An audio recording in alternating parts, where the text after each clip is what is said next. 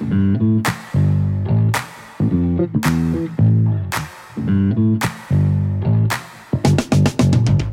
are listening to the OmniTalk Fast Five, brought to you in partnership with Microsoft, the A&M Consumer Retail Group, Takeoff, and Sezzle. The OmniTalk Fast Five podcast is the podcast that we hope each week makes you feel a little smarter, but most importantly, a little happier too. Today is January 13th. I'm your host, Anne Mezzenga. And I am Chris Walton. And we are here once again to discuss all the top headlines making waves in the world of omni-channel retailing this week. Chris, how are you doing today? I noticed you're wearing you're wearing a new cap today. I've got to and I've got to I got to support my Cardinals, my Arizona Cardinals while I can. They're in the playoffs this weekend. They're probably going to get bounced in the first round, but I got to show my support. Monday, got to find time to watch that too. We're going to be at NRF, and oh I got to find gosh. time to watch that. Like we, we're still going, fan, fans of OmniTalk. How you feeling we, about that, Ann? We are going to NRF. I hope everybody listening is ready for like 12 nonstop days of OmniTalk because it starts now and there's no resting until maybe next weekend. We'll see. But then we're going to be in Vegas for the Manifest conference. Yeah. So it is just like, let's buckle up, OmniTalk listeners, because you're about to just get every single possible conference coverage you can imagine in the next 12 to 15 days. Yeah, we've got we got we got some serious good stuff coming your way though, you guys. So like first of all, from our regular OmniTalk coverage, which is brought to you in partnership with Cleveron, Firework, and Scandit, we've got some cool interviews yes. with the CEO of Leap. Uh, the help me out and the uh, we've got Jason Holland, the president Jason, of Firework, president and chief business officer of Firework. Uh, we've got Max Pedro, the CEO, and co-founder take, of Takeoff. Takeoff, They've our been, signature sponsor. Yeah, yeah everybody blowing sure. up in the news right now. We've got them on the podcast. Thank you then, to Cleveron and to Scandit. Yeah. and to Firework. Yeah, and then as and then as a part of our live streaming efforts from the show floor um, with Nvidia and Lenovo, got some really good stuff too. I'm doing we're doing a live stream interview with Kroger's director of assets protection, Tom Origi. Uh, we're talking to uh, Compass, the chief digital officer of Compass Digital Labs, which is doing a lot of cool stuff in the checkout free retail space uh, in the food service industry and the quick convenience mart industry. And then a whole host of other companies in the AI space, because that's what NVIDIA and Lenovo are all about. So you guys stay tuned because, like Ann said, it is coming fast and furious. We're actually going to do a Monday newsletter, a Tuesday newsletter. We're going to bring it to you guys next week. But uh, Andy, Andy, they just have to see what we end up doing because we're we yeah. might be in a bubble. As we're hosting happy hours on Tuesday night in the Innovation Lab. Like we're the ones hosting the happy hours with Lenovo, Andy Huels at Lenovo. Like it's going to be a. I'm, I'm actually pretty excited about it. It's I'm, Monday I'm night, Chris. It's Monday night. Yeah, Monday night. Monday night. Oh yeah, Monday night. Sorry, sorry, I got that wrong. We're not um, even going to know what day it is, but we are going to bring you the best retail coverage yeah, possible. Yeah, but this week, it. But Ann, enough about NRF because yes. people are going to hear about it a lot next week, like yes. we just said. This week was particularly interesting from a headline perspective because I think this is the first time on record where we 100% disagreed on every single headline. Like the way this works, guys, so you know the sausage made. We talk, we each go and pick our favorite five headlines from the week, and then and then we we share them with each other. And usually, like we line up like 80%, you know, yeah. on average, I'd say. But yep. this week we were zero. Like there was nothing we agreed upon. No, Chris, so much so that I had a dream last night that really? we were like together trying to pick the fast five, and then I just quit because I was like, no. Yes, you got a little Not salty at me anymore. too. You got a little yeah. salty at me yesterday too. Yeah, little, so it's, it's a, a good scared. thing we're going to be spending a lot of time together over the course of the rest of January. All right, but, let's, let's do it. Let's get yeah. the headlines. Why not? Let's All do right. it. Let's do Today's it. Today's Fast Five, we are going to talk about Yeezy Gap and Balenciaga. Shopify showing even more interest in physical retail. TikTok expanding its commercial reach, Cincinnati's new delivery robots. But first, we're going to take off with this week's big board of director news. And I feel like I should have been wearing a three piece suit for just this headline. Chris, this week, the CEO of DoorDash, Tony Xu, joined the mem- the board at Meta. Meta, yeah, that's so and, meta. And that's not it the CEO of Instacart, Fiji Simo, also joined the board at Shopify. Chris, this headline is uh, pretty self-explanatory here. Uh, what do you think? What are you? Not much detail to provide on that one, right? right? I, I mean, mean, bomb dropped. What do you think? Yeah, I mean, I think I think these I think these board um, the the naming of these two people, the boards is I think it's simply fascinating. Um, yeah. You know, that, the words that I come to mind for me are the whole collaboration is the new competition phrase, mm-hmm. you know, that mm-hmm. we've heard a few years or said a few times on this podcast, or frenemies comes to mind. But I don't know about you. And I love how I love, by the way, for those watching, like how you're trying. Well, you can't actually see this because I'm talking, but Anne's like trying to keep her face out of the sun because we're at home because of coronavirus restrictions here in Minneapolis. But um, I find the DoorDash part of this the most fascinating part of this uh, topic because you know, we have talked long and hard on this program about Meta slash Facebook being the place for inspirational commerce to happen. And DoorDash, DoorDash and or Instacart seem like the natural partner to facilitate that. You see an item you want now in your feed, DoorDash can get it to you essentially through third-party relationships with CPGs, with retailers, or even through their own dash marts very, very quickly. So it just seems like Facebook would be so wise to make a connection with one of these companies in this way. Yeah, you've talked about that for a while. I mean, yeah, I, I, I, actually I wrote about it in Forbes a year ago as right. a huge opportunity, and now seemingly like this could be happening. And for the listeners, like if they make this happen in a very cool way, this could disintermediate a lot of folks in the retail, especially in the grocery and CPG space. So, so that that's my take on it, and I think it's I think it's huge. It's fascinating. I I that's why we led with it. Yeah, I agree. I think they're both really smart and strategic moves for Facebook and for Shopify. I, uh, on the other side of this, I especially like Fiji's appointment to the Shopify board really? because I, yeah, because Why? I think that both Instacart and Shopify need to learn how to create this like suite of offerings to give other retailers so that the, their business models can survive. Like they need to be, we'll talk about this a little bit later in the show too, but both Shopify and Instacart need to start figuring out like how they increase this menu of services that they're huh. providing um, to retailers. And then uh, the Tony Tony Zhuta Facebook, I think that makes a ton of sense too. It actually reminded me of Carter Jensen's, you know, the horizontal line of social commerce that we're talking mm-hmm. about with Amazon 100%. on one side and Facebook on the other. Except, you know, DoorDash can do now what Amazon, you know, is a big machine to get to to be doing soon. So I think Facebook and DoorDash's expertise together with that execution, like you're talking about, could move Facebook's position on that line and make them a more yep. worthy competitor to Amazon in the future. So the third party aspect of a tie-in with the DoorDash gives it gives Facebook Meta a lot of flexibility in this space.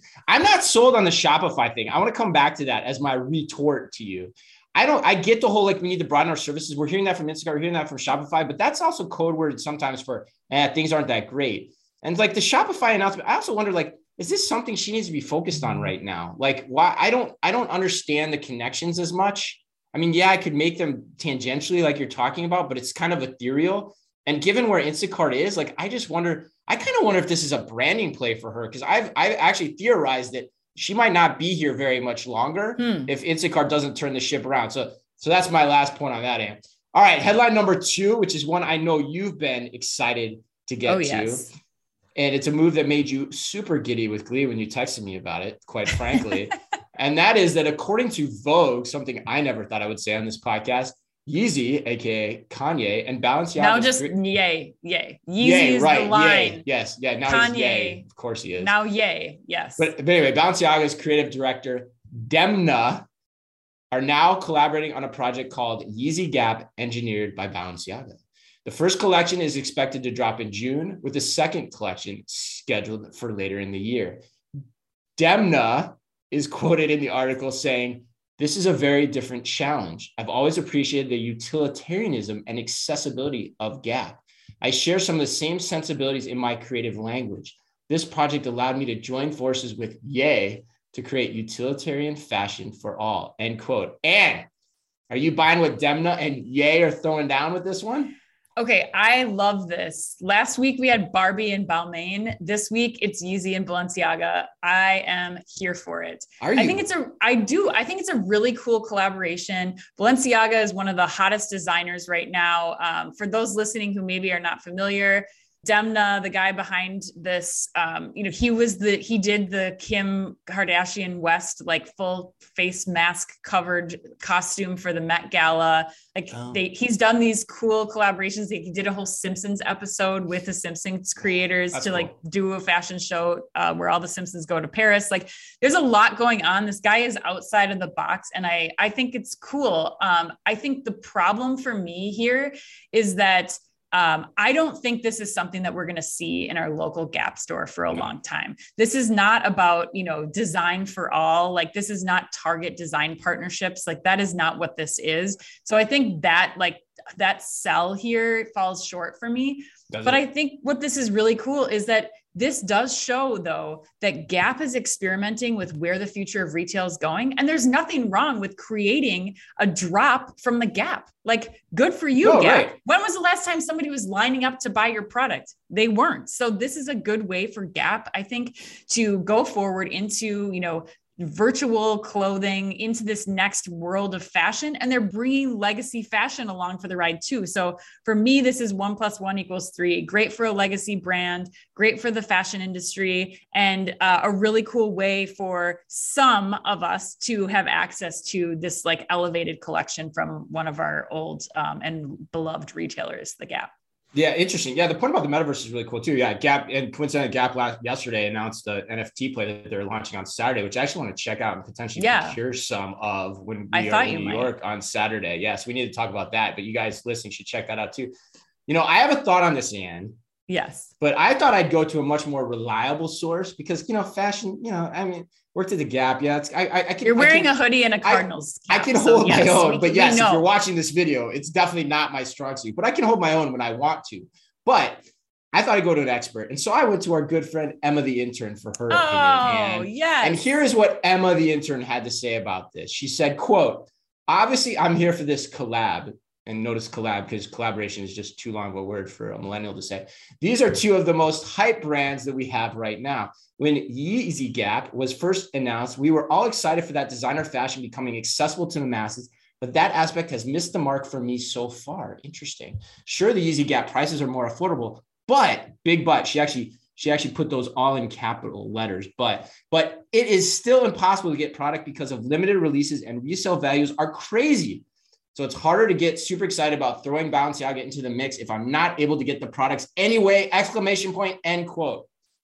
Emma the intern, I gotta tell you, I 100% agree with you. 100%. Yes. I, I would actually be even stronger with it than what you and Emma both said too. Like, I think from a marketing perspective, yeah, this is cool. The puffy jacket that sold out on online in seconds and is reselling for like $7,000 is cool. You get a little good marketing soundbite with that. But, you know, like that's all this is ever going to be. Like, I think, like, I don't think this is going to save the gap at scale. Like, it's, there's still something missing from this whole equation and I actually would like to see them take this like a Target designer approach, figure out how to make it available in your stores in mass in Who's some to way. say that they can't though? They can. I mean, that's can. that's the problem I, am here. Doubtful I think people are Im- immediately dismissing it. Like, let's make it something that's got demand behind it, which it does, yep. and then you start to figure out like limited edition pieces. Now we're going to yep. take one of the things that are in here, and we'll make mm-hmm. more of them. We'll do another run. Like, it's definitely get traffic to the store in this yeah. drop. Like, it's about the drop, and so yeah. I, I, I don't know. I think I think people are. So you're all in. You're still love this okay. too I'm, early. I'm getting. Yeah. I'm growing skeptical of it, but we'll see. We'll see. No surprise there. All right, Chris. Let's right. go to headline number three. Oh. Shopify appears to have some new designs in the works for physical retail. So, according to Charged Retail, a leaked document that they found reportedly reveals that Shopify in 2020 filed a patent for a system of sensors that can monitor traffic in store and may ultimately work similarly to Amazon's Just Walk Out technology. Chris, uh, you and I fought pretty hard for this headline. Um, I, I, got yeah, it in. I fought against you. Not we didn't fight. Yes. We didn't fight hard for it, but just to yeah. I fought ahead. for it. You yeah. were against. What have I changed your mind at all? Have you thought any more about it?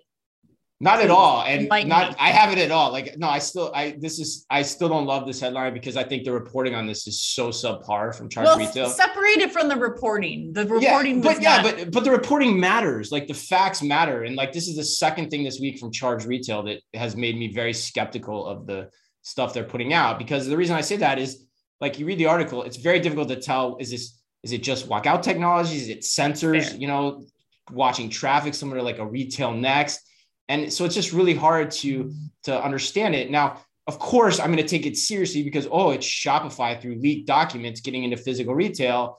But i think you know at the end of the day you got to salute the patent understand what this is. And you've done that. Mm-hmm. And so, because you wanted this so much for us to talk about it, I actually went to our friends at the A and M to put you on the spot. Oh, nice! So, so I'm gonna, really I'm are going to get back at me. Yeah, I'm okay. turning the tables on you, getting okay. back at your saltiness yesterday. So, Ann, here is the question. Quote, Shopify getting into physical retail is big news in and of itself, as I just said. But what do you make of the details released on the patent they they filed, do you see additional opportunities and use cases for what Shopify could do with it for either customer experience or merchandising beyond the just walk out headline look-alike? The floor, end quote, the floor is now yours, Anne. Okay. Uh, yes, I absolutely think this do is you? something worth paying attention to. Okay. Shopify works with over a million merchants. Let's not forget that. That's not true, all of them do. in physical stores but um, they power so much of shopping right now that it's if they're thinking about and filing patents to get into physical retail we should be paying attention to it now according to yeah. the patent let me just break it down for you for the listeners um, the focus nice. for this particular patent is on installing ceiling cameras and sensors throughout the store okay. specifically for this case they note in the patent to track people products dwell time and traffic flow throughout the store so that they can sell better space to potential um, vendors or resellers in that store that the merchant can. There is no mention of using this tech to enable just walk out technology. So I agree with you. The, the reporting here saying this is you know competing with J, JWT, not not, not a clear leap, right? Not, a, not clear a clear, leap. leap. No. Yeah. But here's the big but. This patent was filed in 2020. And I think once they get the cameras in the store, once they are tracking people, like if you look at the patent descriptions, it's cameras in the ceiling, it's sensors all around, just, you know, yeah. not dissimilar from what we see in an Amazon store and some of the other competitors of Amazon. Once they get those cameras in there, they're collecting that data.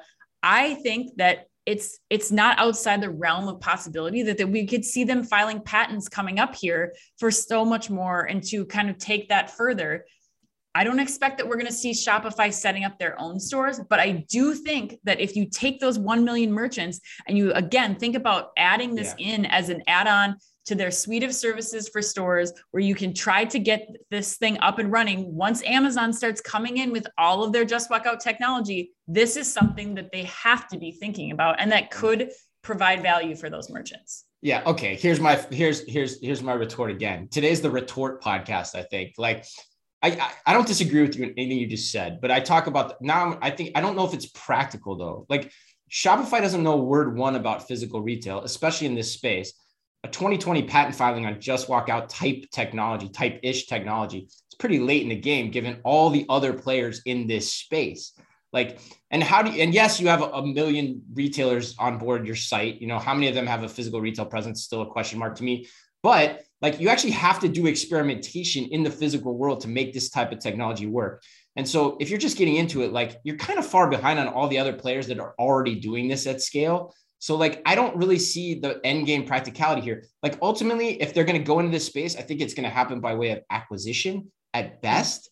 And that's probably the smartest way to go about it. I, I just don't see them having the tools and the resources. It kind of goes back to the topic you said before. Like you know, I, I don't want to make too much of this story either because it's just like one thing that somebody says they leak. Like it could not even be a huge part of their strategy. It could just be some patent that some dude filed in their technology department.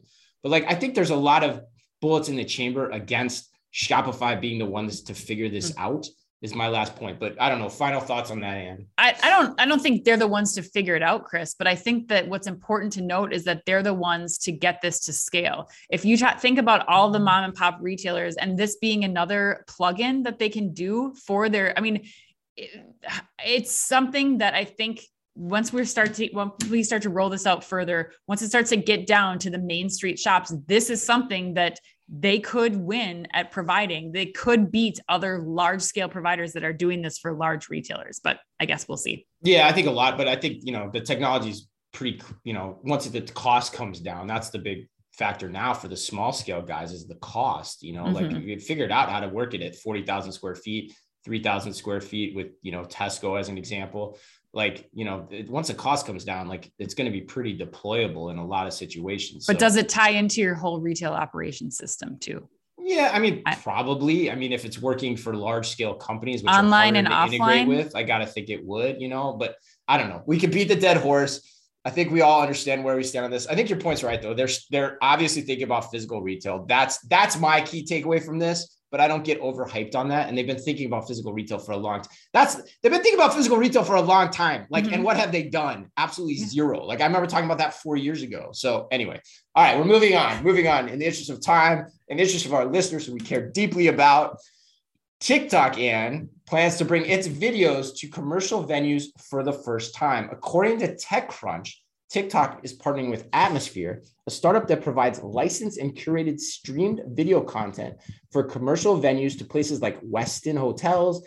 Taco Bell, and everyone's favorite doctor's offices, gyms, and other venues where people spend time.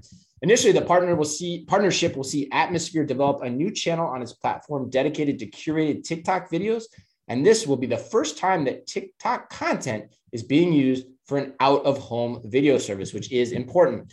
And you also fought me hard for this story. I think I kowtowed to you on almost every one of these stories now that I'm thinking about it.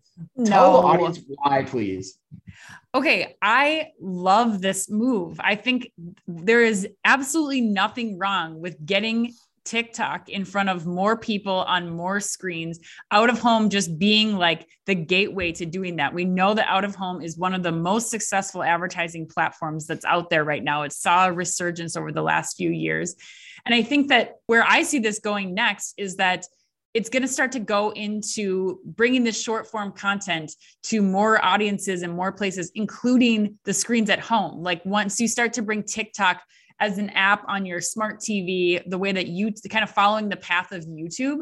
And just I I did Google this and found some data data from Google in 2020, pre pandemic, mind you, more than 100 million people in the US alone, that's not counting, and there's larger numbers outside of the US, now watch YouTube and YouTube TV on their TV screens at home, That's which crazy. I think shows you that, you know, this is just, this is a platform that we're seeing grow in popularity, that we're seeing grow shopping from this platform is growing in popularity too. And so I think as this kind of continues to evolve, both in out of home, in people's TV screens at home, I think that we're going to start seeing, you know, how shopping starts to play into this as well and it become more ubiquitous as an entertainment source we know this is something that people crave and enjoy and to be able to watch somebody like i don't know doing a dance video before you go get your pap smear what could be better Okay, didn't think you're gonna take it there. Wow. Um, this is one headline. I don't even know if I can recover from that. this is one headline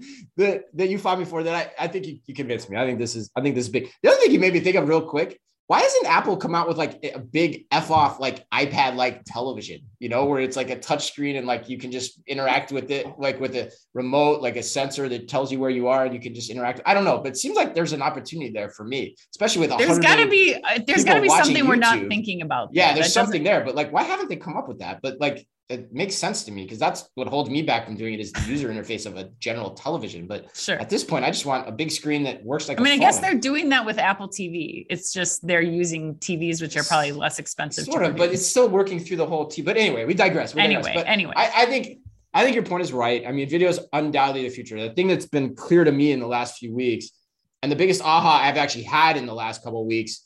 And I, this came from our interview with Firework, actually, which will debut next week for you guys, is that that this whole concept of live streaming in is actually the, the wrong word entirely. Like that live streaming right. is overhyped.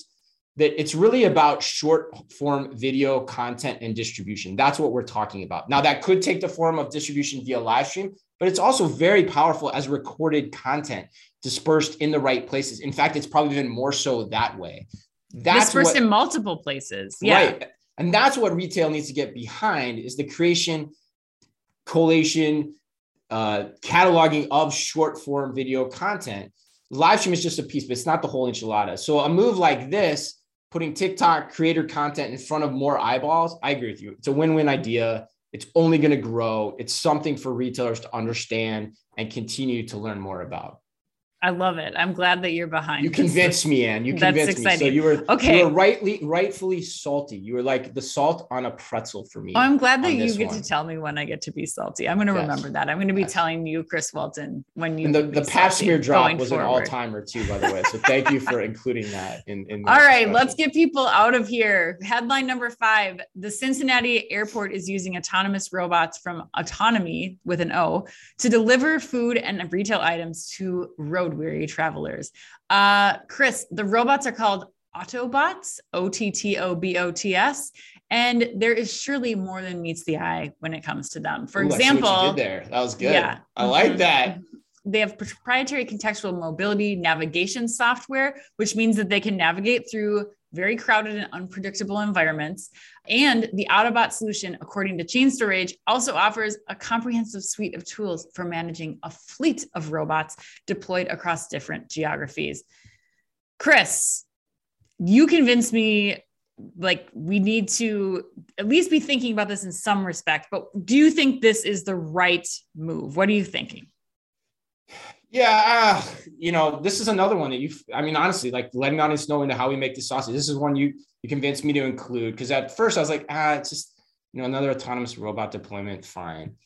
But I think you had some really interesting points that I think put this in the right context because I think it begs the question when you made me think about it. It begs the question of is this the right next experiment for an airport type environment to be running? I think it sounds cool, but I would argue that it's probably not. Um, I would be looking at how to make you know what people already know how to do inside of an airport easier. I'd be using Yeah. technologies like computer vision, scan and go, direct order pickup through like hubs strewn throughout the airport. Things that don't require a new app interface, a new way of engaging or learning how to do something. Those just seem like simpler and easier executions for me. And I think there's a lot to learn from that discussion as we talk about autonomous delivery vehicles in grocery relative to at an airport and whatnot. But you know, I don't want to steal your thunder because you had a really interesting take on this, you know, in my mind. Well, I appreciate that point of view, Chris. I think those are really good questions to be asking before, you know, we start to see a rollout of this across airports all around the country or the world. But I think what you hit on is that there's still there is definitely a customer need to be served here. Like the idea that you can Right. have quicker access to, you know, grabbing something to eat or drink or, you know, all of these stores that are, you know, are in the airport, the Hudson News, like those kinds of things could be automated and are starting to be more automated mm-hmm. to serve the customer. But you know, I agree with you. I don't know that this is these robots are the way to achieve it. I think it's worth, you know, testing. But what does this look like at scale? Like for me, I get that they have this autom- this like tracking where they're not going to run into people, but is it really the best experience to be having multiple robots running through, you know, an already crowded and busy airport? Good point. You know, number one, this is still just one to one delivery. This is using resources to get one item to one person. And I think to your point, whether it's, you know, check out free technology, I would even throw in like locker systems in here. Like, does it make more sense for there to be like locker systems set up in each gate so that, you know, you have one person, one resources, or even one robot at some point in time that's filling multiple lockers within a gate location Mm, so that it's not just, you know, I'm getting your Right. one, you know, Snickers bar to one person in this gate. It just seems like a lot of extra movement and effort and resources applied to something that isn't going to be able to scale and really serve the customer need here.